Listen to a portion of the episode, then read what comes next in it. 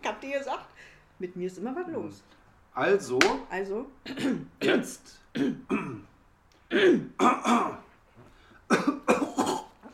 Jetzt beginnt der Podcast. Ich bin nicht Gott. Jetzt auf. Und ich bin hier mit Betty.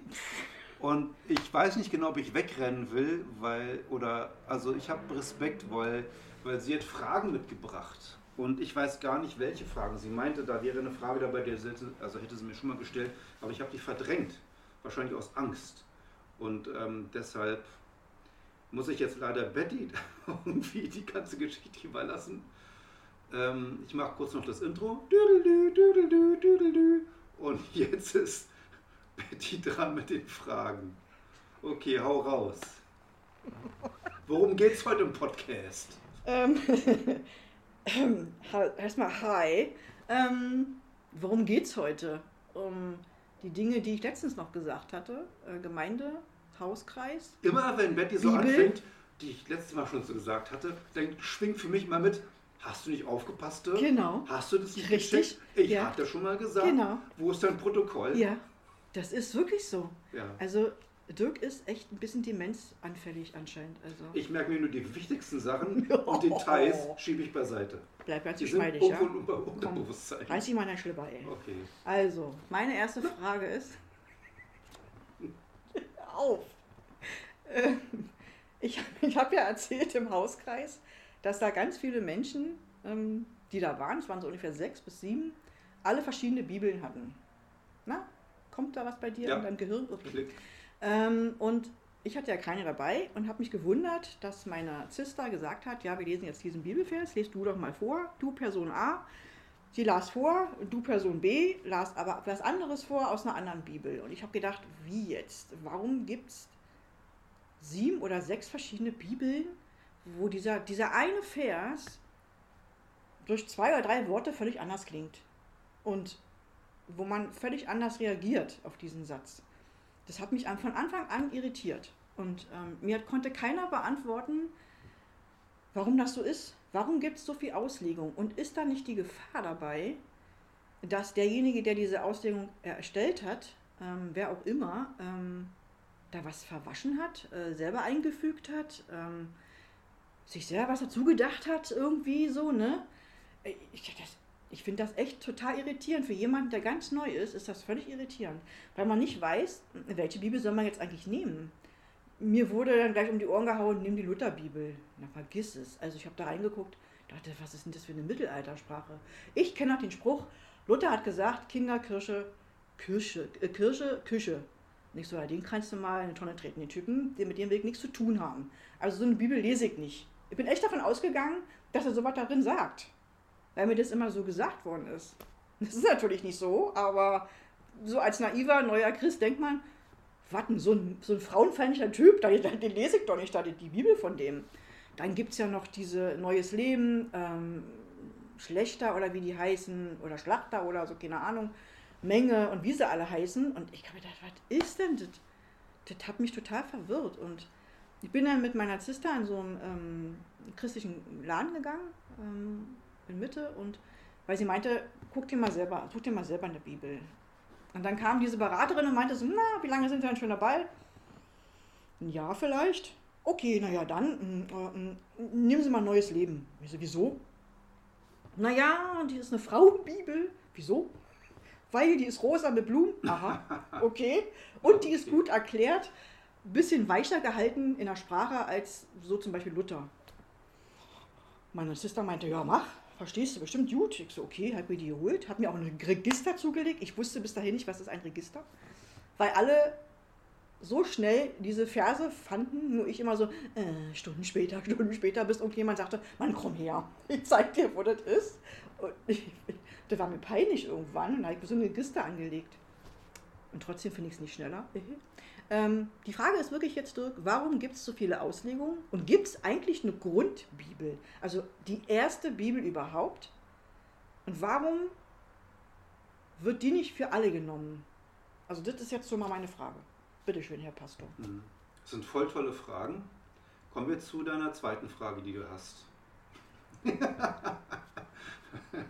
Nee, was ich gut fand, war Schlachter-Bibel. Ja.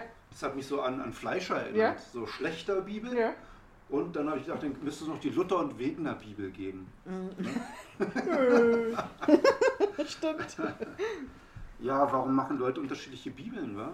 Also was treibt sie? Warum investieren sie so viel Zeit und Kraft und Geld rein, um zu sagen, aber wir haben den Satz anders gemacht als ihr? Genau. Warum, also warum ist das interessant, so? Komisch. Warum würdest du das machen? Warum, also wann würdest du sagen, ich habe mir einen Text und der Text ist ja okay, aber eigentlich finde ich, muss man den völlig anders machen. Also, ich hab mir was rausgesucht. Ja. Ich habe mir rausgesucht aus meinem Lieblingspsalm 23, Vers 3. Und da steht, in meiner Bibel, ist die Neue-Leben-Bibel, er gibt mir die Kraft, er zeigt mir den richtigen Weg, um seines Namens willen. So, ich finde, das kann man doch eigentlich alles verstehen. In der Lutherbibel liest man aber dann, er erquicket meine Seele. Es ist auf jeden Fall eine ganz andere Aussage für mich schon wieder fast. Also einerseits heißt es, er gibt mir die Kraft, und Kraft ist für mich auch körperlich. So. Also nicht nur geistig und seelisch, sondern auch körperlich. Und da steht, er erquicket meine Seele. Hallo, erquicket meine Seele. Also das ist für mich ein Wort, womit ich nichts viel anfangen kann, muss ich dir ehrlich sagen. Ich glaube, ich habe dann sogar selber nachgedacht, weil du hast mir ja auch nicht geantwortet.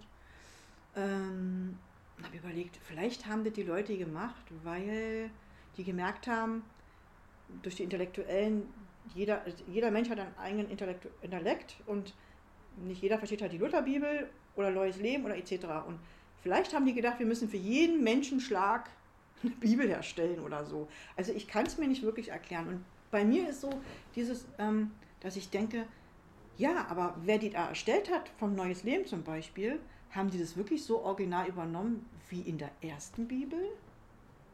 Also die Frage kommt ja total spontan und ich bin nicht vorbereitet, insofern kann ich jetzt nicht so super Details erzählen. Hör auf zu jammern. Aber was mir in meinem Kopf noch hängen geblieben ist, so aus meiner Ausbildung, ist Folgendes. Es gibt sogenannte Grundtexte, Grundtexte, sondern Grundtexte und die gibt es halt für das Neue Testament. Mhm. Und die sind im Altgriechischen verfasst. Und da gibt es einen Grundtext, der wird ganz oft herangezogen, das ist der von Nestle-Aland. Ja, das hieß so hießen die Typen, die damals diese Texte konstruiert haben.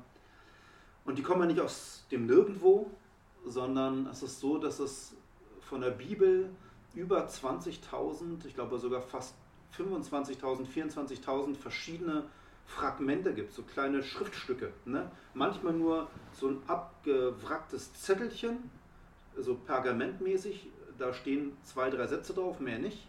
Den Rest, der ist verschollen irgendwie. Und da gibt es manchmal auch ganze Handschriften, dann gibt es zum Beispiel das gesamte Johannesevangelium irgendwo und einen Brief von Paulus.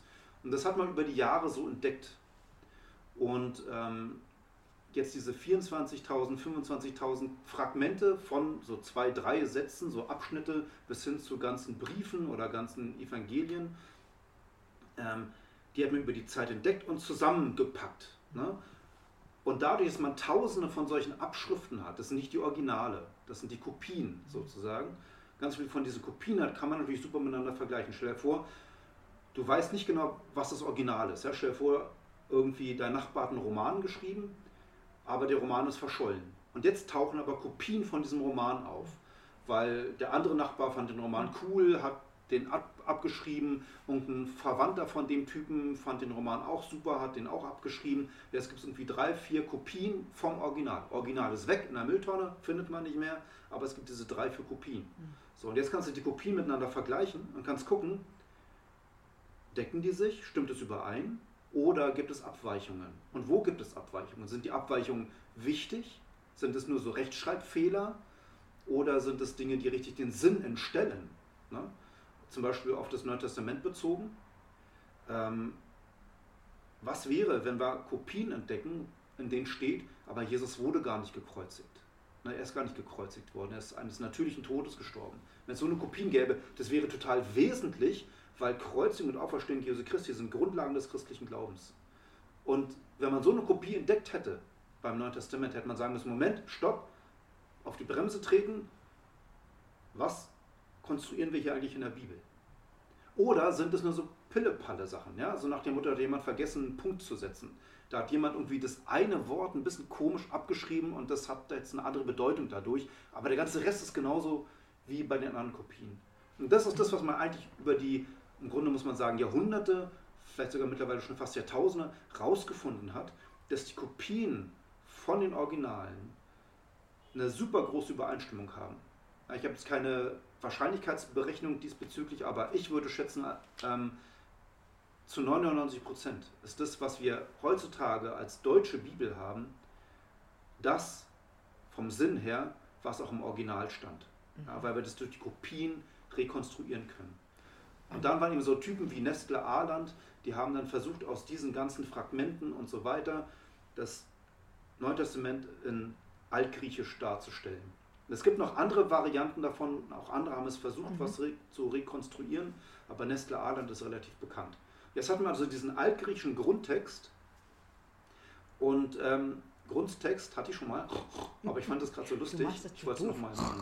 Ist viel besser. Wie? Was ist denn jetzt besser an deinem? Na, meins ist viel besser als deins. Was ist denn daran besser? Ich mach mal meins mal. Was das ist? Hört sich voll öde an. Hört sich voll cool an. Das ist ein voll das krasse Mackerschwein, natürlich. Hallo? Du bist so ein, naja, so ein... naja, aber sehr gut, dass es kein Grundtext ist, sondern ein Grundtext. Und jetzt ist es natürlich so, jetzt hat Luther sich rangesetzt, eine seiner Lebensleistungen, dass er gesagt hat, ich will die Bibel von damals, die will ich in ein normales Deutsch verwandeln. Und damals, zu Luthers Zeiten, haben die ja so gequatscht, wie Luther geschrieben hat. Ja, der hat manchmal auch gesagt, so schau dem Volk aufs Maul, ja. Er war mit dafür, dass man alte Volkslieder nimmt und die einfach mit christlichen Texten vollballert. Also eigentlich einen interessanten Ansatz zu sagen, das was da ist, nehme ich und versuche das jetzt aber für Jesus fruchtbar zu machen. Und für uns ist es heutzutage aber ein bisschen komisch, ne? Luther zu lesen, weil Luther hat vor ein paar Jahrhunderten gelebt, das ist nicht mehr unsere Sprache. Und dann haben wir irgendwann gemerkt, okay, vielleicht braucht man eine andere Übersetzung. Dann gibt es zum Beispiel die Elberfelder-Übersetzung. Das ist eine Übersetzung, die ist relativ wortgetreu. Also da hat man wirklich versucht, ich sag mal fast 1:1 von diesem griechischen Grundtext,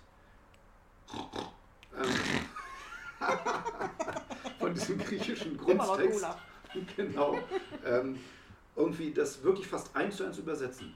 So steht es im Griechischen, ich nehme das deutsche Wort und muss es natürlich so ein bisschen anpassen, aber eigentlich ist die Elberfelder sehr, sehr genau in der Übersetzung. Wir hatten das gemacht? Das haben verschiedene Theologen gemacht. Die haben sich dann teilweise über Jahre rangesetzt, okay, und haben wirklich versucht, das zu analysieren, haben sich miteinander besprochen, überlegt, okay, wie übersetzen wir das eine Wort genau, damit es auch in den Sinn passt, in den Zusammenhang passt und so. Und irgendwann hat man aber auch gemerkt, also Elberfelder Übersetzung lässt sich auch schwer lesen. Es war super genau übersetzt, da weiß man ziemlich genau, was am Originaltext dran war, aber man kann es nicht so flüssig lesen. Das ist mehr so eine Theologenbibel, würde ich mal sagen. Ja. Und dann kamen so Überlegungen auf, wie zum Beispiel Hoffnung für alle. Ja. Das ist aber keine Übersetzung, sondern Übertragung. Das ist ein Unterschied. Ah, okay. Okay. Übersetzung heißt wirklich, ich versuche aus dem griechischen Text zu übersetzen, und Übertragung heißt, es geht nicht um die 1:1 Übersetzung, sondern es geht darum, den Sinn der Sache darzustellen. Ich will den Sinn darstellen. Das liest sich dann meistens einfacher, aber dadurch gehen manche Feinheiten verloren. Ja, also dadurch werden manche Dinge auch theologisch ein bisschen ungenau, weil die Leute dann anfangen, ihre eigene Interpretation mit reinzugeben. Aber macht man das nicht immer? Seine eigene Interpretation reinbringen? Also ich nicht. Ach, du vielleicht, aber ich nicht. Ja, wieso nicht? Weil ich bin so nicht. Ich bin keiner, der interpretiert. Ach ja? Klar, na, du hast völlig recht. Der Herr Köppel möchte mal das Maul. Nee, du hast völlig recht, natürlich. Ja, wir interpretieren ständig, klar. Also, wenn jetzt wirklich mal, stell dir vor, alle würden in so einem Hauskreis eine Lutherbibel haben, würde doch jeder irgendwas anderes daraus. Ja. Oder? Auf jeden Fall. Also, ich finde das total irritierend. Immer noch. Ich fühle mich in meiner neuen Neue-Leben-Bibel, Frauenbibel wohl, aber ich merke schon, wenn ich dann wenn wir jetzt zum Beispiel in so einem Kurs einen Bibeltext haben, den du vorgibst, dass es bei mir anders steht und ich andere Worte habe als ihr und dann verstehe ich eure Worte nicht und denke so, halt mal, stopp mal, ihr müsst mir das Wort erklären. Okay, vielleicht ist auch der Sinn, fällt mir gerade so ein, impulsmäßig, dass man dann vielleicht darüber auch in Gespräch kommt. Vielleicht ist es auch ein Sinn davon oder eine Möglichkeit oder so eine Aufgabe, dass verschiedene Bibeln, wenn man darüber redet, dass man dann halt auch in so eine Diskussion kommt. Warum empfindest du das Wort jetzt so oder warum sieht der Text bei dir so und so aus? Genau, und im Grunde, das ist ja das, was die Theologen dann gemacht haben, die gesagt haben, ich übersetze jetzt vom Griechischen ins Deutsche. Die haben sich auch zusammengesetzt, die haben auch miteinander geredet und überlegt, wie verstehst denn du das? Okay, was passt jetzt am besten da rein? Und im Grunde merken wir daran, von daher super Beispiel finde ich von dir, so, das geht nichts an der Kommunikation vorbei. Wir müssen miteinander reden über die verschiedenen Begriffe und Vorstellungen, Interpretationen. Und da müssen wir uns bewusst machen, und das geht ja ganz oft verloren, das kann man schwer transportieren, dass das, was damals geschrieben wurde, im Neuen Testament oder im Alten Testament noch viel mehr auch, dass es eine völlig andere Kultur war als unsere heutzutage. Ne? Also das ist ja so eine Schwierigkeit, dass wir mit unserer heutigen Lesebrille lesen. Wir haben unsere Smartphones, unsere Technik, wir haben unsere Gesetzgebung, wir haben eine Kultur mit Kaiserschmarrn und deutschen Volksliedern und was auch immer. Aber da ist was gewachsen und wir lesen sowas von damals und gucken das mit unserer kulturellen Brille an. Und dadurch, natürlich können wir manches verstehen, aber manches missverstehen wir auch dadurch. Ja. Und da hilft es total dann, wenn man ein bisschen tiefer graben möchte, zu überlegen, wie haben denn die Leute damals gelebt? Also wie hat dann so ein Hebräer gelebt? Ja? Wie sah ihr Wohnumfeld aus? Welche Sprichwörter hatten die? Welche Bräuche hatten sie? Und dann fange ich an, besser zu verstehen, was das für heute bedeuten kann. Okay, dann sollte man aber vielleicht so eine Glaubenskurse oder Hauskreise anders aufziehen, wenn da neue reinkommen. Weil das wurde mit mir nicht gemacht. Also mir wurde nicht gesagt, wie haben die damals gelebt. Da auf die Idee bin ich auch gar nicht gekommen, mich da irgendwie mit dran zu beschäftigen, sondern ich war echt krass beschäftigt mit den Dingen, die da besprochen wurden, weil ich erstmal gar nichts verstanden habe. Und ich weiß noch, wird heute noch über mich gesagt, ist bei deinem ersten Hauskreis fiel dieses Wort dienen und ich bin also... hatte so ein bisschen Schaum vom Mund. Hast du alle zusammengeschlagen? Ja, ich habe so gedacht, so, oh Leute, ja. Es geht mal gar nicht hier, ich bin doch kein Sklave. War ziemlich blutig, das Zimmer. Genau.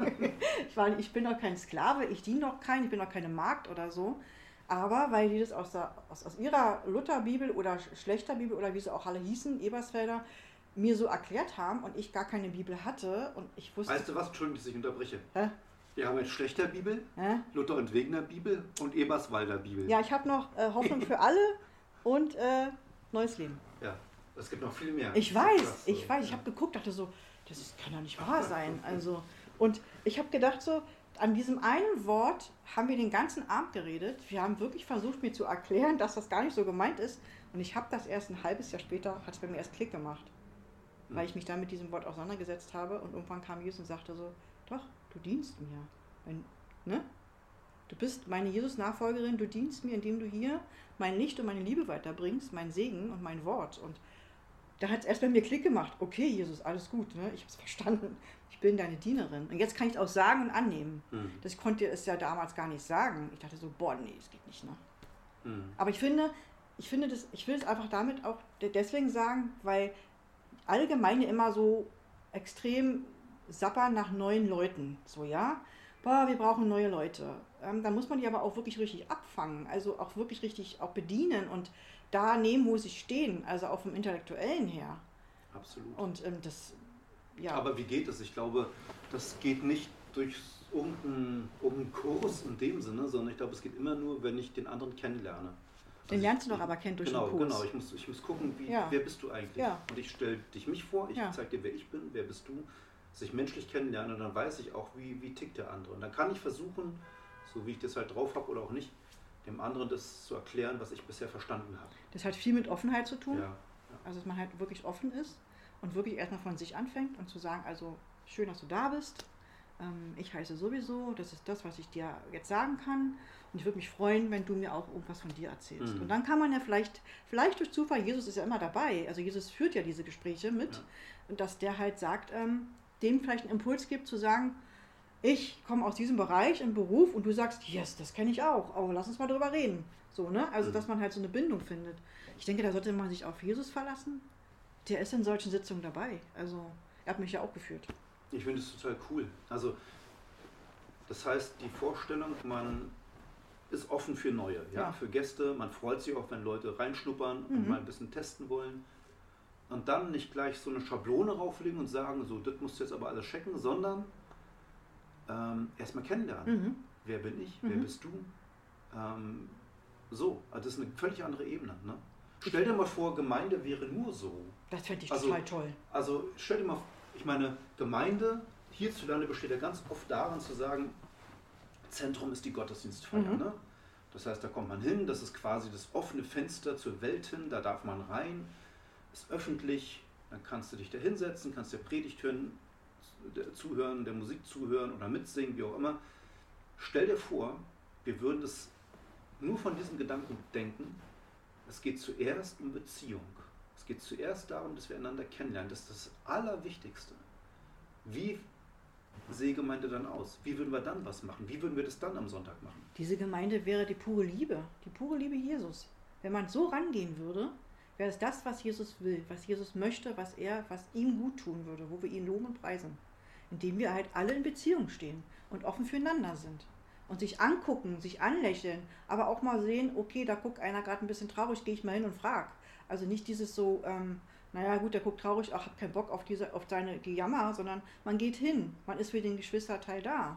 Wir sind alles Geschwister, das wurde mir von Anfang an gesagt. Und ich bin dann halt auch so, ich glaube das dann auch. Also steht ja auch in der Bibel drin, wir sind alles Geschwister. Wir sollen uns genauso lieb haben, wie wir uns selber lieb haben. Also kümmert man sich auch um die, denen es nicht gut geht, ganz einfach. Oder man jubelt mit denen, die auch jubeln. Aber ich finde, ich weiß, als ich als erstes Mal herkam, habe ich gedacht, es ist so. Weil ganz viele Menschen haben mich mit der Hand begrüßt. Und ich kannte das nicht aus der Landeskirche. Ich dachte so, das ist ja mal nett. Und alle grinsten und lachten und ich so, cool, hier ist aber Big Party, so, ne? Und da fragten mich auch zwei, wo kommst denn du her? Ach, du kommst mit deiner Sister. Und ich so, ja. Und dann hat meine Sister auch ein bisschen was erzählt. Und dann saßen wir da halt in den Bänken und ich fand das alle kuschelig. Also ich habe mich total wohl gefühlt, die erste Zeit. Bis ich aber irgendwann mal, und das ist ja im Allgemeinen so, dass man mal ein bisschen hinter den Gardinen schaut, ne? Und denkt so, aha, okay, so tickt der, okay, der ist da. Du kriegst die Schwingungen mit, du kriegst die Dinge mit. Und dann denkt man sich so, warum machen die das nicht so, wie in der Bibel steht? Was meinst du damit? In der Bibel steht. Eine Vergebung also. Zum Beispiel. Warum findet keine Vergebung statt? Alte Verletzungen werden immer wieder hochgekramt, es gibt immer wieder aggressive Schwingungen, aber es steht doch in der Bibel, man soll sich vergeben. Und warum findet das nicht statt? Die lesen doch alle in der Bibel, sie können die teilweise auswendig und halten sich nicht dran. Und das sind so Dinge, die mich dann ja doch verwundern und ich denke mal so, was ist hier los? Also warum ist das so? Ne? Oder aber... So religiöser Geist, so konnte ich gar nicht am Anfang was mit anfangen. Was meinst du damit? Ja, das wusste ich erst auch nicht, aber ich habe dann so zu meiner Sister gesagt, sag mal, die sind aber streng im Glauben. Boah, das ist aber heftig, also kein Sex vor der Ehe und keine Ehescheidung und blibla blu blu. So, ne? Und meine Sister so, ja, also die kommen aus einer anderen Gemeinde, die waren ein bisschen strenger als wir und die haben halt den religiösen Geist. Was ist ein religiöser Geist? Indem die sich ganz verschärft irgendwie an irgendeine Bibel halten, an diesen, ich kann es gar nicht genau erklären, aber die leben strange wirklich nur anhand dieser Worte, wie sie verstehen. Also wie sie auslegen. Das machen wir doch alle. Ich meine, wir lesen da was und natürlich macht jeder sein Ding draus, ne? So wie ich das verstehe. Oder wie meinst du das? Ich habe zum Beispiel erst gar nicht verstanden, warum man nicht Sex vor der Ehe haben sollte. Ich hab das nicht verstanden. Und dann meinte meine Schwester, ja, das steht in der Bibel drin. Ich so, ja, aber ist die Bibel auch für die heutige Zeit? Also für mich ist immer so, mein erster Gedanke war so, das passt doch aber nicht in die heutige Zeit. Also, das ist doch irgendwie, ja, früher war das so, es ist alles gut, ne? Du guck jetzt nicht so. Aber ich finde, das passt doch irgendwie nicht mehr in dieses Jahrhundert, also so, und ich war dann so völlig verdattert, dass sich wirklich Menschen daran halten. Es ist für mich immer noch voll komisch, aber Es ist so. Aber diese Menschen, ich will damit sagen, diese Menschen gucken aber auf andere herab, die es nicht tun. Und zeigen mit dem Finger auf sie und sagen, du bist eine Sünderin. Du hast das nicht getan, du hattest Sex vor der Ehe. Ob es gewollt ist oder nicht gewollt, du hattest Sex vor der Ehe. Du bist eine Sünderin. So, wo ich denke, so stopp mal, meine Liebe, ja? Also jetzt ist mal gut hier. Ja? Also jetzt hast du eine Grenze überschritten. Wenn du jetzt nicht gleich eine Schelle haben willst, dann rück mal bitte ein bisschen ab. So, hast du es denn so gehört, dass da jemand gesagt hat, guck mal, das ist ein Sünder? Oder also ich wurde schon komisch angeguckt, weil ich gesagt habe, ich kann damit nichts anfangen. Ich finde das einen komischen Gedanken. Es mag dein Gedanke sein, aber meiner ist das nicht. Und dann wurde ich schon komisch angeguckt. Ja. Meinst du mich jetzt damit, weil ich so komisch gucke, oder? Nein. Nein. Aber ich meine andere Christen so. Ich will auch keine Namen nennen und auch nicht woher. Nee, natürlich nicht. Das gehört hier nicht hin. Das ist ein Podcast, genau. Das ist öffentlich. Richtig. Aber sowas machen wir nicht. Ja. Wir mobben andere nicht. Wir sind gegen Mobbing. Genau, wir sind gegen Mobbing. Wir machen nur... Genau. So, aber wie gesagt, und ich finde das komisch. Und da wurde mir gesagt, das hat was mit dem religiösen Geist zu tun. Der ist auch nicht gut für eine Gemeinde, weil man da nicht Freiheit hat, weil man dann nicht Liebe hat für alle anderen, also für alle gleich. Also wenn ich hier reinkomme, bin ich voller Energie und voller Liebe für alle. Könnte alle knuddeln und mit allen so, yeah, was geht heute ab, so, wollen wir Lobpreis machen und überhaupt. Und werde aber relativ dann irgendwann so auf den Boden der Tatsachen geworfen und dann sitze ich da auf meinem Stuhl und denke so, wo ist denn hier die Liebe? Ja, weites Feld, also mehrere Themen, so finde ich, ne? Also Sexualität vor der Ehe ist ein Thema, mit dem ich mich intensivst auseinandergesetzt habe, praktisch und theologisch. Und dann das Thema Liebe, zum Thema Liebe gehört natürlich auch, wie gehen wir mit Leuten um, die das erste Mal in der Gemeinde sind. Ne? Das war so ein bisschen der Ursprungspunkt so der Überlegung, dass du das erstmal hier warst, mit verschiedenen Bibelübersetzungen, Übertragungen konfrontiert wurdest. Und wenn ich dich richtig verstehe, hattest du das Gefühl, du wirst ein bisschen ins Wasser geschmissen. Also das ist so, irgendwie die gehen dann gleich irgendwie auf welche Wörter und du bist noch völlig woanders und hast das Gefühl, eigentlich werde ich jetzt gerade als neue Person hier gar nicht richtig mit reingenommen oder wahrgenommen. Und da hättest du dir mehr Beziehung gewünscht, mehr Miteinander. Ich hätte mir eine Vorstellungsrunde gewünscht. Zum Beispiel, Vorstellungsrunde ist eine Idee. Würdest du sowas auch machen bei einer sonntäglichen Gottesdienstfeier? Da kommt jemand Neues rein und man sagt, hey Leute, hier ist ein neuer, Halleluja, Vorstellungsrunde. Ja, zum Beispiel. Also aber wenn da 50 Leute sitzen und die 50 kennen sich alle schon, jetzt kommt der 51. rein, der ist völlig neu und alle so, oh, und jetzt erzählt irgendwie XY schon wieder, wie er heißt und was sein Lieblingsessen ist. Und jetzt endlich nach der 51. Stelle kommt der Neue und der will noch nicht mal, weil er schüchtern ist. Oh Mann, Dirk, das meine ich doch gar nicht. Oh, ich meine, nein, also mir hätte geholfen zu wissen, ich wusste ja, dass du der Kiezpastor bist, aber ich wusste gar nicht, wie du heißt. Du hast, glaube ich, zu mir gesagt, ich bin Herr Köppe oder so. Und ich so, ja, ach, niemals. Du hast gesagt, mit Köppe. Nein, ja. Vornamen. Ich sage mal Vornamen und Nachnamen mit Dirk Köppe. Ja, irgendwie so. Wenn dann sowas, ich habe nur Köppe verstanden. Und da so Köppe. Ich habe auch einen Köppe. Ja. Nein, mir hätte geholfen, zum Beispiel zu wissen, wer ist der Freund, der Moderator? Also, wer ist das überhaupt? Also, so, ne? Ich habe meine Sister wirklich Löcher im Bauch gefragt. Wie heißt der da vorne? Und wie heißt nochmal der Pastor? Achso. Und was sind das für Leute, die Band? Wie heißen die eigentlich alle? Also, und so, ne? Also, ich war so, Ich hätte nicht von allen gerne gewusst, wie sie heißen, weil es hätte mich auch überfordert am ersten Tag. Ich war schon so überfordert. Aber so die Grundperson, die da vorne den Dienst machen, da hätte ich mich schon gefreut, dass man, wenn man sagt, guck mal, und das ist der. Also wenn jetzt vorne irgendwie, also den gibt es nicht wirklich in der Gemeinde hier, aber wenn der Hansi, ja, Hansi hat Moderation und ist da vorne und sagt, guten Morgen, ich bin der Hansi und herzlichen Glückwunsch zum neuen Tag. So. Dann hast du gedacht, das ist der Hansi. Schon mal gut zu wissen. Zum Beispiel. Oder, hallo, mein Name ist Hansi und ich begrüße auch die Neuen, die heute vielleicht hier sind. Und man kann ja auch den stecken, da ist jemand Neues. So, dass man sagt, mein Name ist Hansi, ich bin der Moderator. Ich mach mal das Fenster zu, weil hier die Feuerwehr voll laut ist. Entschuldigung. Und derjenige hätte gewusst, okay, das ist der Hansi. Und ich halte jetzt hier die Moderation. So, danach kommt der Dirk Köppe, unser Pastor. Und unsere Band ist Blum, Blum, Blam, Blum. So. Da hätte der Neue erstmal gedacht, so, wow, okay, ich bin erstmal abgeholt.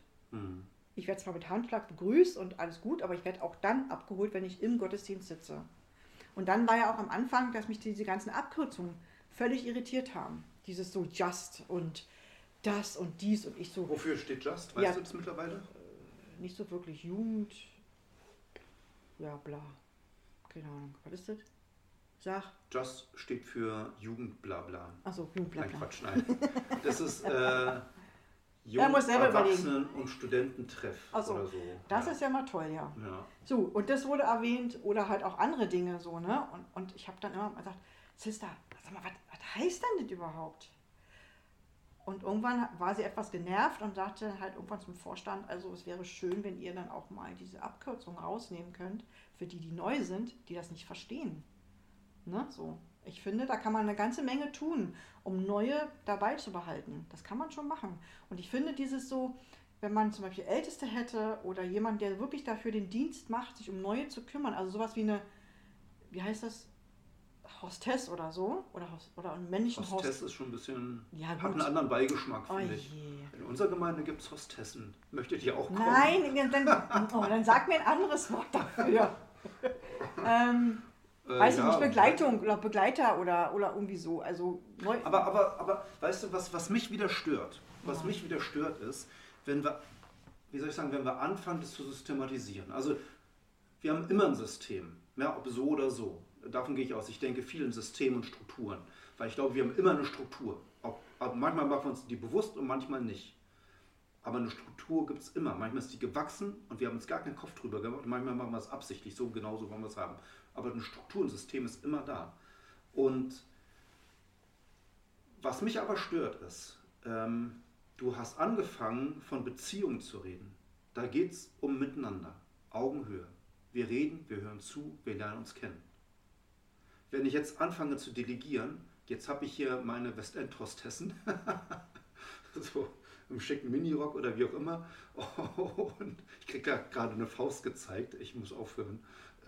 Ich habe Begleiter, schicke Begleiter, im knappen Hemd, Männer, wie auch, egal, ja, diesen Gedanken ausblenden. Ich habe irgendwie Begleiter, die kümmern sich um die Gäste, um die Neuen und helfen ihnen, das System hier zu verstehen. Das ist natürlich eine super Hilfe, einerseits, weil das zeigt etwas von, okay, wir haben Gäste im Blick und wir wollen ihnen helfen, irgendwie das Ding hier zu kapieren. Andererseits, denke ich, ist es wieder so ein Delegieren in so einem System. Eigentlich ist doch viel cooler, wenn es sich von alleine entwickeln kann, wenn Beziehungen wachsen können, wenn man sagt, ey, weißt du, der ist mir ein bisschen unsympathisch, mit dem will ich gerade nichts zu tun haben, da gehe ich auf Distanz. Und die andere Person, da habe ich eine Ahnung, die scheint nett zu sein, da gehe ich mal drauf zu. Also diesen Freiraum zu haben, dass ich das entwickeln kann. Das ist aber nicht, was Jesus will. Also was Jesus sagt, also okay, den findest du nett, mit dem darfst du jetzt. Nein, das meine ich nicht. Ich meine bloß diesen Freiraum zu haben, zu wissen, ich habe das jetzt nicht wegdelegiert, so nach dem Motto, wir haben unsere Begleiter, die kümmern sich, Punkt. So, und da musst du mit dem Begleiter klarkommen, ob du den willst oder nicht. Sondern, dass das quasi durch Jesus gesteuert, durch den Heiligen Geist gesteuert, alleine entstehen und wachsen kann. Aber das ist doch bei uns nicht passiert. Nicht passiert? Nein, das haben wir doch gesehen an 2, 3 Leuten. Dass sie gekommen sind, sie wurden, teilweise haben sie sich gleich an jemanden gehangen, der da war, und derjenige hat aber auch mal Freiheit, wie du es nennst, auch mal woanders hinzugehen, und dann saßen die halt relativ alleine da. Und keiner hat sich gekümmert, weil alle mit den anderen beschäftigt waren. Genau. So, und dann braucht man einen Begleiter, der sowas sieht. Und der kann doch auch eine Beziehung aufbauen. Warum kann derjenige nicht eine Beziehung aufbauen? Was spricht denn dagegen, Dirk? Dass derjenige sich da hinsetzt und sagt, ich habe jetzt Zeit, hast du Fragen, kann ich was für dich tun, möchtest du einen Kaffee oder ein Wasser, kann ich dir was bringen? Und dann kann man doch in Beziehung gehen. Auf jeden Fall, das ist super nett. Ich finde es gut, ja, vom Gedanken. Bloß alle, die mich länger kennen und diesen Podcast aus Versehen hören sollten, die wissen, dass ich über Gemeinde mittlerweile total anders denke. Dass ich denke, wir sollten uns so treffen, ja, meinetwegen fängt irgendwann mit dem Gebet an und sagt, wir sind hier, Jesus, ja, wir wollen jetzt vor dir sein und er möchte dafür jetzt auch beten oder wir sind still, wie auch immer. Und wenn es dann eine Zeit gäbe, wo man auch miteinander in Austausch kommen kann, ne? Also wir dürfen zusammen beten, jeder darf beten, der möchte. Jeder, nicht nur von da vorne. Jeder darf ein Lied vorschlagen. Jeder darf sagen, guck mal, das habe ich in der Bibel entdeckt, das fand ich gerade total toll. Das braucht nicht nur den einen Prediger, sondern jeder kann was auf dem Kasten haben. Und dann gibt es Zeit dafür, dass man miteinander ins Gespräch kommt. Und dann ist da vielleicht auch ein Gewusel, ja, die drei reden da, die zwei reden da. Dass aber klar ist, diese Zeit ist, es dafür da, dass du auftauchen kannst als Mensch, als Person. Und wenn jetzt ein Gast reinkommt, dann wäre das seine Zeit, um in Kontakt zu treten. Weil das passiert nicht zwischen Tür und Angel. So, eigentlich haben wir das Programm fertig, Predigt ist gelaufen, Musik ist gelaufen, Amen, Kirchkaffee und Tschüss. Und jetzt gucken wir noch, was passiert. Vielleicht quatscht noch jemand den Neuen an. Sondern nein, es gibt extra Zeit dafür, die ist extra eingeplant, diese Zeit, dass wir einander begegnen, auch den neuen Leuten. Aber von was du da sprichst, das sehe ich nicht in der Stadt. Das sehe ich auf dem Dorf oder so, wo sich schon von vornherein viele kennen. Also ich kann mir nicht vorstellen, Dirk, dass wir hier irgendwann einen Gottesdienst haben mit schätzungsweise mal 30, 40 Menschen hier, Christen, Geschwister, die dann anfangen, jeder mal zu beten. Ich glaube nicht, dass das klappt, weil du hast dann diese Situation, dass einer sehr lange betet und die haben wir. Du hast Menschen, die dann schon sagen, da habe ich gar keine Lust mehr. Oder aber es kommen nur Fürbitten und kein Dank, kein Lob. Und dann sind andere auch angepisst. Tut mir leid, wenn ich das sage, aber es ist so. Ich sehe auch nicht, dass wir hier als Gemeinde, dass jeder sich da ein Lied wünschen kann. Also ich fände es cool, weil ich hätte etliche Wünsche, aber ich glaube nicht, dass das funktioniert. Also da müssten wir als Team nochmal ganz schön ranklotzen. Also so wird das nicht funktionieren, wie es jetzt läuft. Und weißt du was, das ist eigentlich ein Plädoyer für kleine Gruppen. Ist es? Gemeinde klein denken. Absolut, ja. Das geht nicht darum, eine große Gemeinde zu etablieren, wo 200 Leute auf einmal da sind. Also schön, wenn es so ist. Miteinander Lobpreis machen mit 200 Leuten, mit 1000 Leuten, das klingt super. Ganz, ganz toll, wenn es dann auch eine super Predigt gibt, starke Sache. Aber das ist dann eine Mega-Feier. Ja? Eine Mega-Feier darf sein, finde ich. Aber sie ist nicht Kernbestandteil von Gemeinde. Ich glaube, Kernbestandteil von Gemeinde ist genau das, was du gesagt hast am Anfang, ist Beziehung, sich kennenlernen, auf Augenhöhe sein, zuhören, nachfragen, reden miteinander. Ja, und dann anfangen, sich langsam zu öffnen. Das ist Beziehung. Und warum ist das so wichtig? Weil Gott selber Beziehung ist. Ja? Vater, Sohn, Heiliger Geist, in sich selber Beziehung. Er schafft Menschen auf Beziehung zu ihm hin, untereinander hin und sagt, und jetzt macht bitte auf der Welt so weiter. Mit Beziehung, mit Gott und miteinander. Und ich glaube, das ist der Herzschlag eigentlich von Gemeinde. Wir brauchen Raum für Beziehung. Wir brauchen Zeit für Beziehung. Das ist der absolute Schwerpunkt. Und wenn wir darin stark sind, dann kann auch eine neue Person relativ schnell in diese Beziehungen reinkommen, weil es ist für uns normal, gute Beziehung zu pflegen. Bloß was wir heutzutage ganz oft machen ist, wir machen Programme. Wir legen Wert auf Programme. Wir gucken, stimmt die Technik? Ist die Predigt 20 Minuten? Maximal 30 bitte? Ist der Lobpreis technisch in Ordnung? Wurde sauber gesungen? Haben die Gitarren gestimmt? Wer macht einen Putzdienst? Und so eine Geschichten. Wir machen Programme. Und wir sind dabei wenig auf Beziehung fixiert. Und ich sehe das jetzt in dieser Corona-Krise, haben wir beide schon mal festgestellt. Wir haben da drin dann teilweise die sogenannten Präsenzgottesdienste. Ja, letztens meinte ein Freund zu mir, haben wir vor Corona jemals über Präsenzgottesdienste geredet? Präsenz ist so ein komisches Wort, ja, stimmt. Völlig komisch. Egal, erstmal beiseite geschoben, aber fand ich gut die Anmerkung. So, also hatten unseren Präsenzgottesdienst in der Corona-Krise und die Leute bei gutem Wetter sind vor die Tür gegangen, weil sie durften ja nicht so lange drin sein, ja, und quatschen eine Stunde weiter draußen. Warum? Weil sie Beziehung brauchen. Die brauchen gar nicht so das Programm. Die brauchen die Beziehung. Und ich denke auch, ich bin mir ganz, ganz, ganz fest überzeugt, und das kriege ich auch von Jesus immer wieder zu spüren, ist, dass man das auch ändern kann. Dass wenn man das im Vorstand durchboxt, man darüber diskutiert und wirklich in Diskussionen geht, die ans Eingemachte gehen, Herr Köppe, dann kriegt man das bestimmt schon hin, dass man mehr Gruppen anbietet. Also auch, dass man sagt, sowas wie Wiesengottesdienste. Was meinst du mit Wiesengottesdiensten? Wir treffen uns im Wald oder auf diese fucking Riesefelder und können da einen Kreis bilden, in dem man halt als Familie steht oder als Einzelperson mit Abstand, aber ohne Masken. Man kann singen, man kann loben und preisen, worum es ja eigentlich auch geht in meinem Gottesdienst. Ne? loben und preisen. Dann gibt es eine kleine Andacht, da kann man wieder loben und preisen. Dann kann man immer sagen, und jetzt können wir spazieren gehen. Es ist weites Feld, wir können losgehen, zu zweit, zu dritt. Wir laufen einfach mal und haben Austausch und können Beziehung pflegen. Und ich habe das selbst am Sonntag gesehen, wo es so geplättet hat, ja, so geregnet hat. Ich war Ordnerfrau, musste sie rausschmeißen aus unserem Gebetsraum. Und ich bin da relativ strange, wenn ich einen Job habe, dann ziehe ich das durch und habe also auch gewisse Leute angesprochen und gesagt, auch ihr müsst raus, ihr habt diese Regeln erstellt, ich folge nur euren Regeln.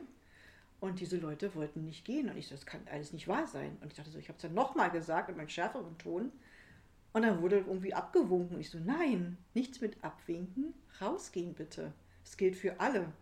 Und das sind so Sachen. Und dann haben sie aber draußen im Regen gestanden mit Regenschirm und haben Austausch gehabt. Mhm. Also ich verstehe nicht, warum die nicht selber drauf kommen.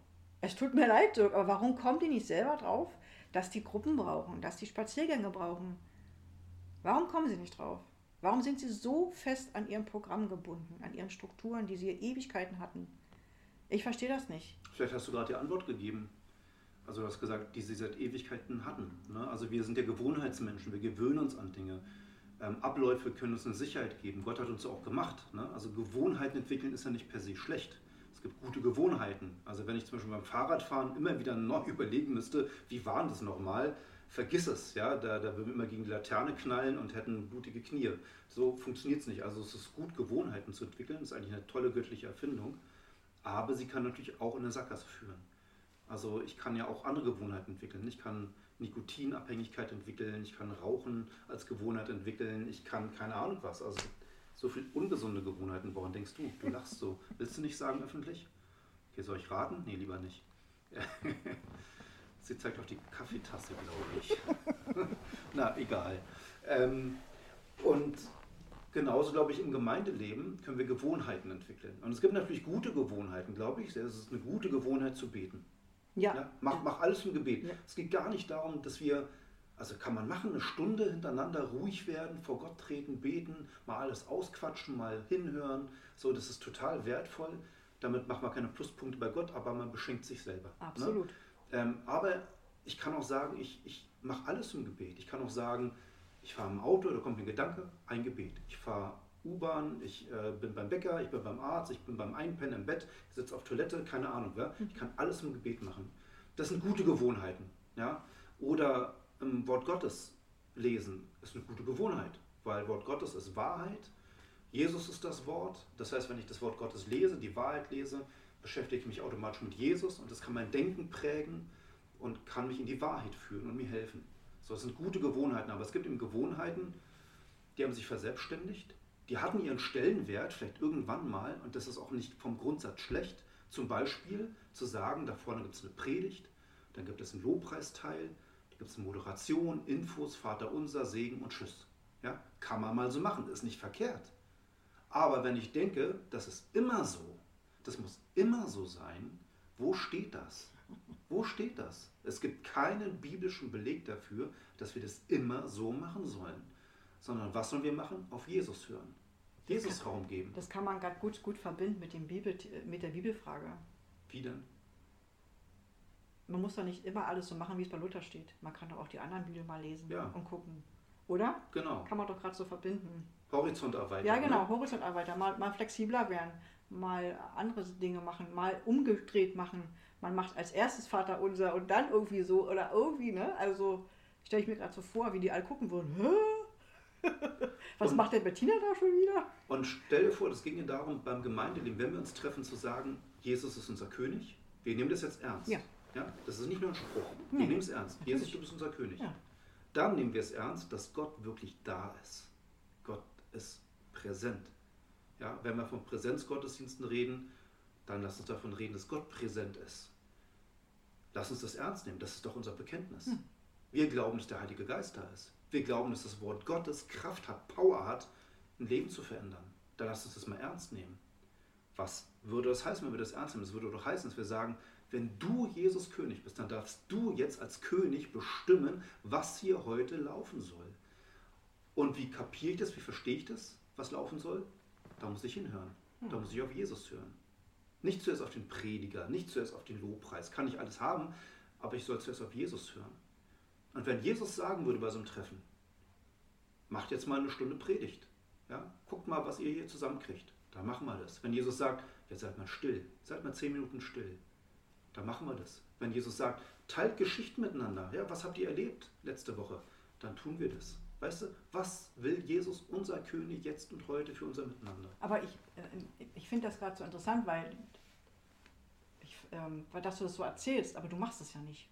Weil ich ja nicht Alleinherrscher bin. Ich kann ja nicht den anderen sagen, ihr habt jetzt an meiner Nase zu tanzen. Nee, das habe ich damit nichts gesagt, Digga. Das habe ich damit nichts gesagt, sondern dass du mal deine Arschbacken zusammenklemmst und mal dich mal durchsetzt bei dem Vorstand und sagst, ich möchte gern das haben. Ich möchte gern Jesus vorher fragen. Und wenn Jesus mir sagt, ich mache die Predigt 1 Stunde, dann ziehe ich sie durch und ihr müsst damit leben. Und wenn Jesus sagt, Dirk, halt mal deine Klappe. Das sagt er anscheinend immer, oder was? Weiß ich nicht. Keine Ahnung, das kann ja jedes Mal anders sein. Ja, dann hältst du deine Klappe. Dann sagst du, heute ist keine Predigt. Heute ist Lobpreis. Und wir laden einfach mal ein, wer nach vorne kommen will, wie wir schon mal hatten. Heiliger Geist Gottesdienst, sage ich da nur. Und wie viele sind nach vorne gekommen? Ziemlich viele. Und es wollten eigentlich noch mehr. Ich werde es nie vergessen. Das war ein tränenreicher Tag, auch für mich. Also das war wirklich emotional High Level, was da vorne passiert ist. Positiv, meinst du? Positiv, ja. Absolut. Weil die Menschen sind nach vorne gegangen und haben Heiligen Geistgeschichten. Ihre lebendiges Zeug ist abgegeben. Und das hat gar nicht aufgehört. Die wollten immer mehr kommen. Und das finde ich toll.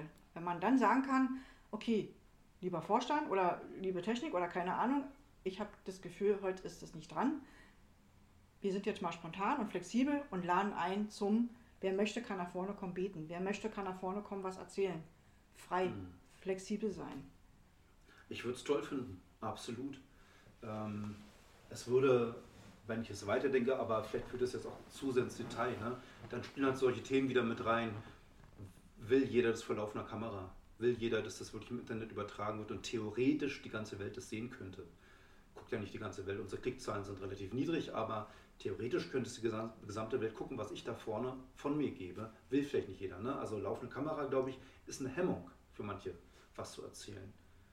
Es gibt noch so viele andere Hemmungen, aber okay, das führt vielleicht jetzt zu weit. Also ich finde es wichtig, das einfach mal festzuhalten. Es geht um Beziehung. Ja, auf jeden Fall. Ob es ist, das erste Mal bei so einem Bibelkurs dabei zu sein, wie werde ich hineingenommen, wie werde ich gesehen und ernst genommen als neue Person, oder wird einfach so selbstverständlich weitergemacht. Bis hin zu, was macht Gemeinde eigentlich im Kern aus? Genau. Ja, Programme oder Beziehungen? Und worauf legen wir den Schwerpunkt? Und zugespitzt die Frage, wer ist denn wirklich König? Unser Ablauf? Wie wir gerne Gemeinde hätten, oder ist Jesus unser König? Und es ist gar keine Frage, es ist Jesus. Und wenn Jesus sagt, so wird es gemacht, dann macht man das und da wird nicht diskutiert. Also ich diskutiere nicht mehr mit Jesus, weil er mir keine Ruhe lässt dann und mich piekst. Von daher, ich frage mich immer wieder, warum das nicht die anderen auch alle machen. Ich frage mich das immer wieder. Das haben wir auch in unseren Kursen, dass wir immer wieder sagen, frag doch mal Jesus, was der möchte. Und dann kommen immer die gleichen Antworten. Ich kann ihn nicht hören. Ich weiß gar nicht, wie ich ihn hören soll. Und ich finde das seltsam von Christen, die mit der Muttermilch aufgezogen sind, aufgezogen mit christlichem Bibelwissen, und die das nicht können. Ich verstehe das nicht. Ich weiß auch nicht, wie ich das erklären soll. Also ich habe es ja schon manchmal versucht, ne? Dass ich dann gesagt habe, okay, achte mal drauf. Wenn du Jesus fragst, meistens ist es einer der ersten Gedanken, der kommt. Und der ist sehr klar. Der ist sanft, der ist leise, der ist still, aber eigentlich sehr klar. Und wahrscheinlich empfindest du sowas wie Frieden dabei. Irgendwie hast du das Gefühl, passt. Das ist es. Genau. Und aber, das kann ich erzählen, aber ich kann dieses Erlebnis dem anderen nicht vormachen. Richtig, ja. Ich weiß nicht, wie das geht. Also vielleicht muss man, weiß ich nicht, vielleicht muss man den echt vorher nochmal anders erklären. Vielleicht muss man sie erstmal auf den Glauben einstimmen. Ja, zu sagen, also Mut machen, du hast einen lebendigen Gott, er ist in dir. Meine Schafe hören meine Stimme, sagt Jesus. Der Heilige Geist ist in dir. Er führt dich in alle Wahrheit, sagt Jesus. Ja? Rechne damit, dass der Heilige Geist das in dir tun will. Also Glauben wecken, ne? Vertrauen wecken, absolut. Dass das wirklich passiert. Keine Ahnung. Wir sind schon bei 50 Minuten Podcast. Ich habe noch eine zweite Frage. Ja, genau. Und zwar bezieht sie sich auf einen Podcast von dir, der... Oh nein. Oh nein, jetzt... Ja, du brauchst gar nicht schwitzen. Du hast da Versöhnung und Frieden und Fülle gehabt in einem Podcast. Bei Streit und Verletzungen und Konflikten bewusst machen, dass wir nicht darauf eingehen, reagieren, aggressiv uns verteidigen, sondern ertragen sollen. Sag mal, das geht ja wohl gar nicht, oder? Also das hat mich so wütend gemacht. Ja, das kann, was sagt denn der da eigentlich, habe ich gedacht. Also wie jetzt? Ich muss ertragen, wenn mich jemand aggressiv angeht, in der U-Bahn zum Beispiel, der mich schubst und dann sage ich doch, also mal, Alter, hast du was aus dem Maul oder was? Also ich kann jetzt nicht einfach sagen, oh, Entschuldigung, dass ich in der Gegend rumstand, das tut mir jetzt aber leid. Habe ich Ihnen in den Weg gestanden?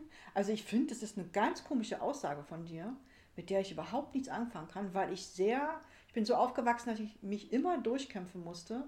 Und da gab es halt mal die Faust oder einen Fuß oder irgendwie. Und deswegen habe ich auch so Angst, wenn ich hier beim Podcast sitze und Bettina mich dann böse anguckt. Nein, das mache ich andermal. Nein, aber ich will doch kein Opfer sein, ewig und immer. Also muss ich mir jetzt alles gefallen lassen, weil ich mit Jesus gehe? Weil ich gefüllt bin mit seiner Liebe und seiner Gnade, muss ich mir jetzt wirklich alles bieten lassen. Habe ich das richtig verstanden, was du da gesagt hast in dem Podcast? Oh, siehst du? Jetzt kommt sie wieder, Sie kämpft wieder mit dir. Ich habe in der letzten Woche hier 2 Motten getötet. Ich frage mich, wo die herkommen. Hier liegt kein Schimmelessen rum. Was soll das? Wo kommen Motten her? Wo kommen Motten her? Hier liegen Kissen rum, okay. Mhm. Hier ist eine Couch mit Stoff, eine Stoffcouch, okay. Kommen Motten aus dem Stoff? Mhm. Kann auch sein. Die werden da geboren im Stoff. Das ist total unheimlich. Mann.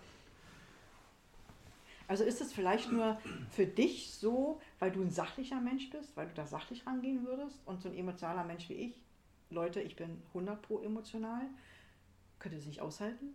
Also ich könnte nicht meinen Mund halten, wenn mich irgendjemand aggressiv angeht. Dann gehe ich darauf ein. Tut mir leid. Ich kann mich so schnell nicht rückwärts erinnern. Ich bin total schlecht im Rückwärts erinnern. Was ich da irgendwas erzähle. Ich habe irgendwas erzählt. Und das ist ja, deshalb liebe ich das ja, um das nochmal zu betonen, dass mein Podcast heißt, ich bin nicht Gott. Ich muss nicht alles wissen. Ja, keine Ahnung, was ich damals gelabert habe. Musst du auch nicht, aber ich finde es trotzdem, dass du darauf jetzt eingehen solltest. Ja, okay, versuche ich mal.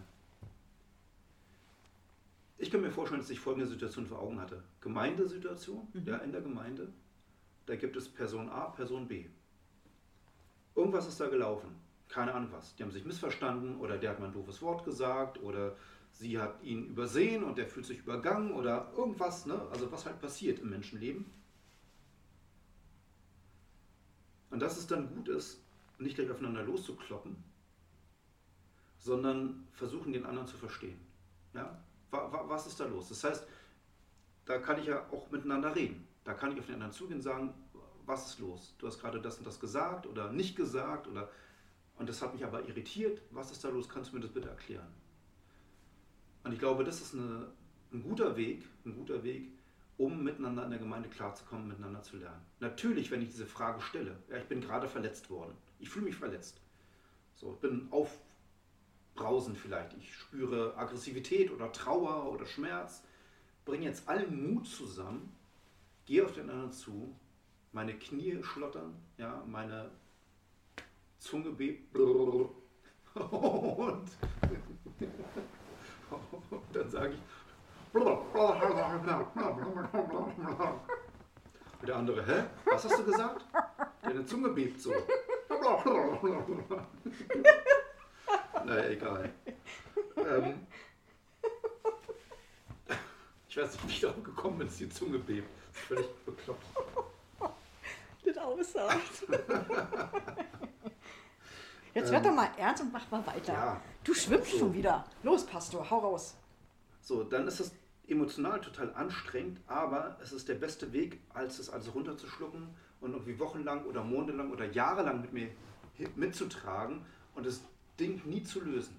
Ja, okay. Lassen Sie miteinander reden. Das ist das, was wir gerade hatten. Beziehung heißt Kommunikation, okay. In den Dialog treten, nachfragen, zuhören, verstehen wollen. So, von der Situation hier gemeindetechnisch bin ich ausgegangen. Das Beispiel, was du geliefert hast, du bist in der U-Bahn, wirst angerempelt von so einem Assi und sagst du nicht, oh, Entschuldigung, ich wollte mal nachfragen, wie kam es denn, dass Sie mich angerempelt haben? Ich möchte es gerne verstehen. Das ist ja Quatsch, ist logisch. Ich würde vielleicht nicht sagen, ey, Alter, wenn du dich verpisst, schlage ich dich zusammen, so würde ich wahrscheinlich nicht reagieren. Aber das ist eine andere Situation. Von daher ist die Frage, um was für eine Situation geht es? Wenn ich in eine Gemeinde gehe und ich habe mit jemandem Beef, ja, also sagen wir mal, jemand hat mich verletzt und ich spüre das in mir, dann bin ich sofort, dann kann ich ziemlich krass werden, auf einer Seite, auf der anderen Seite. Ich kann aggressiv werden, also ich lasse mich zum Beispiel nicht, mit dem Richterfinger kommen. Also da werde ich dann schon, meiner Stimme merkt man mir an und mein Gesicht, da pisst mich was an, ja, so. Wir hatten die Situation einmal hier im Kurs, dass über jemanden geredet wurde, der nicht da war und das ging gar nicht und da bin ich sehr ernst geworden und habe auch eingegriffen, weil ich das nicht in Ordnung fand und ich meine aber andere Dinge. Ich habe das so verstanden, dass du sagtest, wenn man die Fülle hat von Jesus, wenn man Jesus Christus Nachfolger ist und die Fülle hat, die hat man ja automatisch dann, ja. Die Liebe, die Gnade, die Barmherzigkeit und was Jesus uns alles schenkt. Und dann kommt man in Situationen, muss ja nicht in der U-Bahn sein oder auch woanders, also auch andere private Menschen können einen ja verletzen im privaten Bereich, dass man dann immer eigentlich, so habe ich es verstanden, klein beigibt. Also, weil man ja Christ ist, weil man ja barmherzig ist, sagt man dann, na gut, okay, ich stecke jetzt mal zurück und lasse den anderen mal sein Recht. So. Und das finde ich überhaupt nicht gut. Nee, so hätte ich es auch nicht gemeint. Ach so, okay. Also wenn ich angucke, wie Jesus mit Konflikten umgeht, dann gibt es ja verschiedene Muster. Das eine Muster ist abhauen. Also Jesus ist wirklich aus manchen Konfliktsituationen rausgegangen, ist in andere Landstriche gegangen, weil er wusste, wenn ich jetzt hier bleibe, spitze ich einen Konflikt zu und es ist noch nicht die Zeit dafür, dass dieser Konflikt sich zuspitzt. Da gehe ich jetzt raus, weiche aus, mache woanders weiter. Und dann gucken wir mal, was noch kommt. Das erinnert mich an was. Aber bei manchen Konflikten ist Jesus voll in die Diskussion gegangen und hat echt krasse Sätze rausgehauen, um seinen Diskussionspartnern klarzumachen, wie Gott wirklich ist. Also da ist er auf die Hinterbeine gegangen und hat gefeitet. Immer verbal. Ne? Und es gibt eine Konfliktsituation und das ist das Allerkrasseste, ist die Kreuzigung. Also wenn das nicht Konflikt ist, was dann? Ja, er wird gefangen genommen, er wird verleugnet, er wird gefoltert, er wird getötet und er lässt das alles mit sich machen. Das heißt nicht, dass wir alles mit uns machen lassen sollen. Das kann Situationen geben, wo es gut ist zu sagen, und ich halte still. Es gibt aber auch Situationen, wo es gut ist zu sagen, ich mache jetzt Widerworte. So geht es gar nicht. Und es kann Konfliktsituationen geben, wo ich sage, ich weiche erstmal aus. Ich gehe erstmal ein paar Schritte zurück und gucke, was noch passiert. Und ich finde es ganz schwer zu sagen, was muss in welcher Situation gelten. Ich hoffe, dass wenn wir in der Fülle Jesu leben, dass wir es dann checken, dass wir dann wissen, okay, jetzt ist das dran, jetzt ist das dran, jetzt ist das dran. Ja, ich glaube, ich habe das angefangen zu checken, so an gewissen Dingen, die Verletzungen, die mir dann zugefügt worden sind, dass ich nicht gleich emotional reagiert habe, sondern gesagt habe, okay, ich gehe erstmal zurück. Und warte ab, was da passiert. Und dann ist man ja irgendwann in Diskussion gegangen und hat das geklärt. Ja, okay, dann habe ich jetzt besser verstanden. Da danke ich dir jetzt für die Ausführung. Ich habe aber noch eine ganz kleine Frage. Sie hat mit meiner wunderschönen Sendung zu tun. Ich habe mich gefragt... Willst du kurz erklären, für die, die nicht wissen, was das ist? Okay, WDR, sonntags 20.15 Uhr, wunderschön, ist eine Reisesendung. Da fahren verschiedene Moderatoren. Mein Lieblingsmoderator ist Marco. Yeah. Die fahren Urlaubsländer ab in verschiedenen Mobilitäten und Ländern und überhaupt. Und ja, und jetzt war Österreich dran, Zillertal, Berge und überhaupt. Und die haben mit den Menschen da halt auch logischerweise geredet und waren in den ihren Häusern und Restaurants und Unterkünften. Das war vor Corona. Nee, da war schon mit Maske. Echt, ja? Ja, die hatten teilweise die Kellner schon diese Plastikdinger vor dem Mund. Und die waren alle in Dirndl und Lederhosen. Und dann hat die Moderatorin gefragt, möchtet ihr eigentlich mal hier weg? Und die jungen Leute sagten so, nein, das ist doch wunderschön hier und da würden wir nie weggehen. Und da habe ich so gedacht, die leben doch eigentlich ein total unrealistisches Leben. Die leben auf ihrer Alm in irgendeinem Berg, irgendwo ganz oben, sehen zwar ab und zu mal Touristen, wo sie denken so, oh, guck mal an, aber eigentlich kommen sie nie in die wirkliche Welt, wo es richtig rau abgeht. Wenn die so Sprüche hören würden oder wenn die nach Berlin kommen würden, die würden ja vom Glauben abfallen. Den Berg runterkullern. Ich hab mir echt gefragt, ist das ein besseres Leben? Aber das ist so eine Frage. Das ist doch ihre Realität. Also ja, aber was ist dann Realität? Realität ist doch mal das, wo ich gerade drin stecke. Egal, wo ich bin. Finde ich nicht. Du bist doch jetzt in der Realität. Ja, aber ich war auch schon mal, also was ist denn das jetzt für ein Vergleich? Also Dirk wieder, ey, sachlich wieder hier so total verkopft, ey. Lass dich doch mal darauf ein. Also, die Frage kam einfach bei mir in so in den Kopf, ist das ein besseres Leben, was die führen? Weil die einfach nicht da rauskommen aus ihrem Berg, aus ihrer Alm. Die bleiben da bei ihren Kühen und ihren Dirnen und weiß ich was und kommen einfach gar nicht runter in die eigentliche, für mich, Wirklichkeit. Weil das da oben ist doch heile Welt. Glaube ich. Heidiland. Nicht. Nee, ist das nicht. Nee? Nee. Finde ich so. Finde ich schon, echt. Ich glaube nicht. Also, weil jeder Mensch schleppt sich selber mit. Also, egal wo du bist, du schleppst dich immer selber mit. Du schleppst dein Denken mit, deine Gefühle mit. Und in dem Moment auf der Alm triggert dich das, im Dschungel triggert dich das, in der Großstadt triggert dich das. Und kann natürlich sein, dass in der Natur, wo wenig Menschen sind, dass dich nicht so viel triggern muss, weil nicht so viele Eckpunkte da sind, ne? Aber was ist, wenn in der Natur, da kommt dann die Zecke daher, die Spinne, die Schlange, es regnet, keine Ahnung was. Da gibt es andere Herausforderungen, mit denen man klarkommen muss. Und das betrifft mich dann genauso. Das, ja, Beispiel. Ich bin auf einer Trekking-Tour, bin wandern, Rucksack. So. Dann ein ganzer Tag Regen. Ein ganzer Tag Regen und ich habe mich darauf eingestellt. Ich weiß es ja, es kann regnen, wenn ich draußen rumwandere. Also habe ich ein Poncho gehabt, habe meinen Rucksack abgedeckt, wir sind im Regen weitergewandert. Aber wenn es stundenlang regnet und die Temperaturen runtergehen, irgendwann sinkt auch die Laune. Und wenn der zweite Tag genauso ist und dann kommt noch ein Gewitter an, dann denkst du, so ein Mist auch. Und dann fängst du an, dein kleines Mini-Zelt da aufzubauen und es tropft rein und da wird man ein bisschen ärgerlich oder depri, je nachdem, ne? Das heißt, da hatte ich mit relativ wenig Menschen zu tun, es waren einfach die äußeren Umstände, die haben was mit mir gemacht. Jetzt könntest du sagen, ja, aber du warst so schön in der schönen Natur und so heile Welt und so gar nicht realistisch, aber ich war halt trotzdem mir selber ausgesetzt, meinen Reaktionen, meinen Gefühlen, meinen Gedanken, mit dem muss ich ja trotzdem klarkommen. Was natürlich sein kann, ist in einer Großstadt habe ich viel mehr Herausforderungen, ne? Da sind viel mehr Menschen, viel mehr Eindrücke, mein Gehirn muss viel mehr verarbeiten, es gibt viel mehr Triggerpunkte, die mich reizen können, die mich stören können, die mich vielleicht auch freuen können, da ist mehr Action los. Aber immer wieder fällt es auf mich zurück. Was mache ich daraus? Mhm. Von daher ist vielleicht höchstens die Frage also beides ist realistisch. Auf der Alm zu leben und in einer Großstadt zu leben, ist beides realistisch. Ist beides Realismus auch, ist beides Welt, ist beides Leben. Die Frage wäre nur, ist das Leben auf der Alm, jetzt bei wunderschön gesehen, vielleicht heilsamer für den Menschen, wohltuender, als das Leben in der Großstadt, wo das Ackern und Schuften und der Lärm im Grunde nie aufhört. Wo wir Tag und Nacht ackern können, wo wir ständig Menschen begegnen können, wo wir ständig Geräusche haben. Ist das vielleicht eigentlich eine Reizüberflutung, wo man sagen kann, ja, aber das ist doch das Leben, das ist doch der Realismus, aber vielleicht macht uns das mehr kaputt. Okay. Was denkst du? Kann sein, also... Mir fällt da gerade ein anderes Beispiel ein, als ich das erste Mal mit meiner Freundin Julia in Offenburg war. Die ist von Berlin nach Offenburg gezogen, in so einem Haus. Und sie hat da Baden, also Baden ist ja badisch.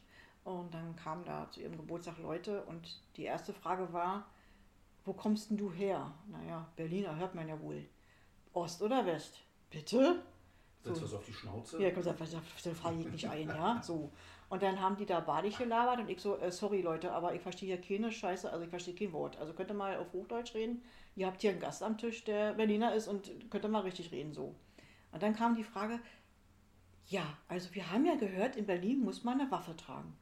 Bitte? Eine Waffe? Eine Waffe. Ohne L, keine Waffel, sondern eine Waffe.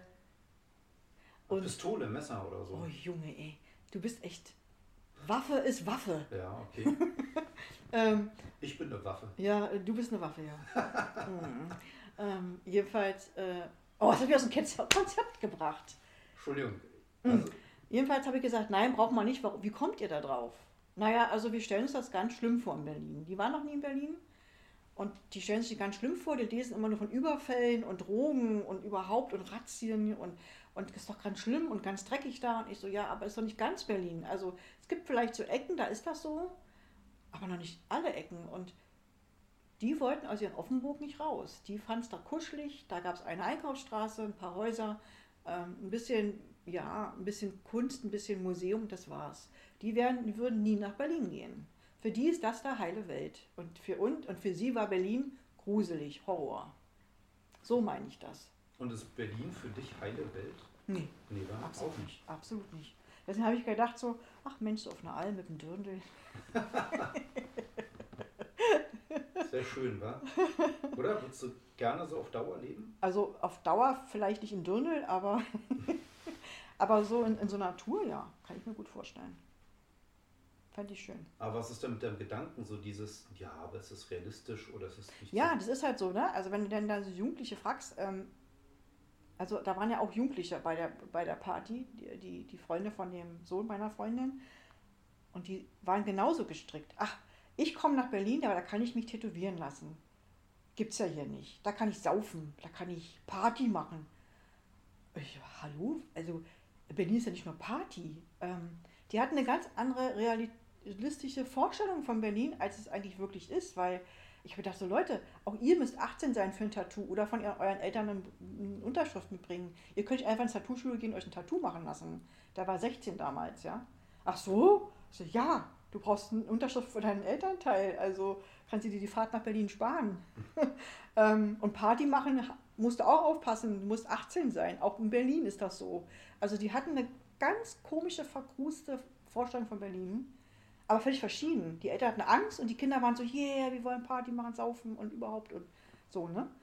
Da habe ich gedacht so, okay, also wie geht das? Also in Offenburg, muss ich ehrlich sagen, da würde ich jetzt nicht leben wollen. Und das war so ganz seltsam jetzt am Sonntag, ja. Da dachte ich so, Aber es ist interessant, weil eigentlich sagst du von dir, du bist emotional, ja, und du kannst dir von der Sehnsucht her vorstellen, auch in so einem Landstrich in der Natur mehr zu leben. Und aber da schaltet sich dann der Kopf ein. Ja, der Kopf, der sagt, ja, aber es ist nicht lebensfremd. Ja, es ist nicht irgendwie unrealistisch. Ich bin vielleicht, wenn du das sagst, manchmal auch ein bisschen Kopf. Yeah. Das ist ein cooles Schlusswort, finde ich, für einen Podcast. Ich habe ein Bekenntnis. Endlich ist es raus. Auch Betty kann Kopfmensch. Oh, so Mist. Voll cool. Halleluja. Ich glaube, ich höre mit meinem Podcast auf, weil besser kann es nicht werden. Ich glaube, das ist das Highlight schlechthin. Ich werde die Aussage in Dauerschleife machen irgendwo. Ich werde ein Lied draus machen, eine Predigt drüber halten und dann öfter mal zusammengeschlagen werden. Ja, cool. Ja, fand ich cool, dass wir wieder Podcast gemacht haben. Wir machen weiter, oder? Erste Staffel, zweite Folge. Ja, wir machen weiter. Genau, wir machen weiter. Auf jeden Fall, mir fallen immer wieder Fragen ein. Ja, krass, ja mir nicht, auch. Ne? Ja. Du hast Fragen an mich? Ach ja? Ich habe es zwischendurch gefragt. Ja, gut, das sind ja so die typischen theologischen Fragen. Ah, na super, jetzt werden noch meine Fragen disqualifiziert. Ich glaube, ich höre lieber auf. Es war gerade so schön. Okay, danke fürs Zuhören. Ich bin nicht Gott, Betty ist nicht Gott. Und das war hoffentlich allen klar. Und tschüss. Ich bin vielleicht, wenn du das sagst, manchmal auch ein bisschen Kopf. Ich bin vielleicht, wenn du das sagst, manchmal auch ein bisschen Kopf. Ich bin vielleicht, wenn du das sagst, manchmal auch ein bisschen Kopf.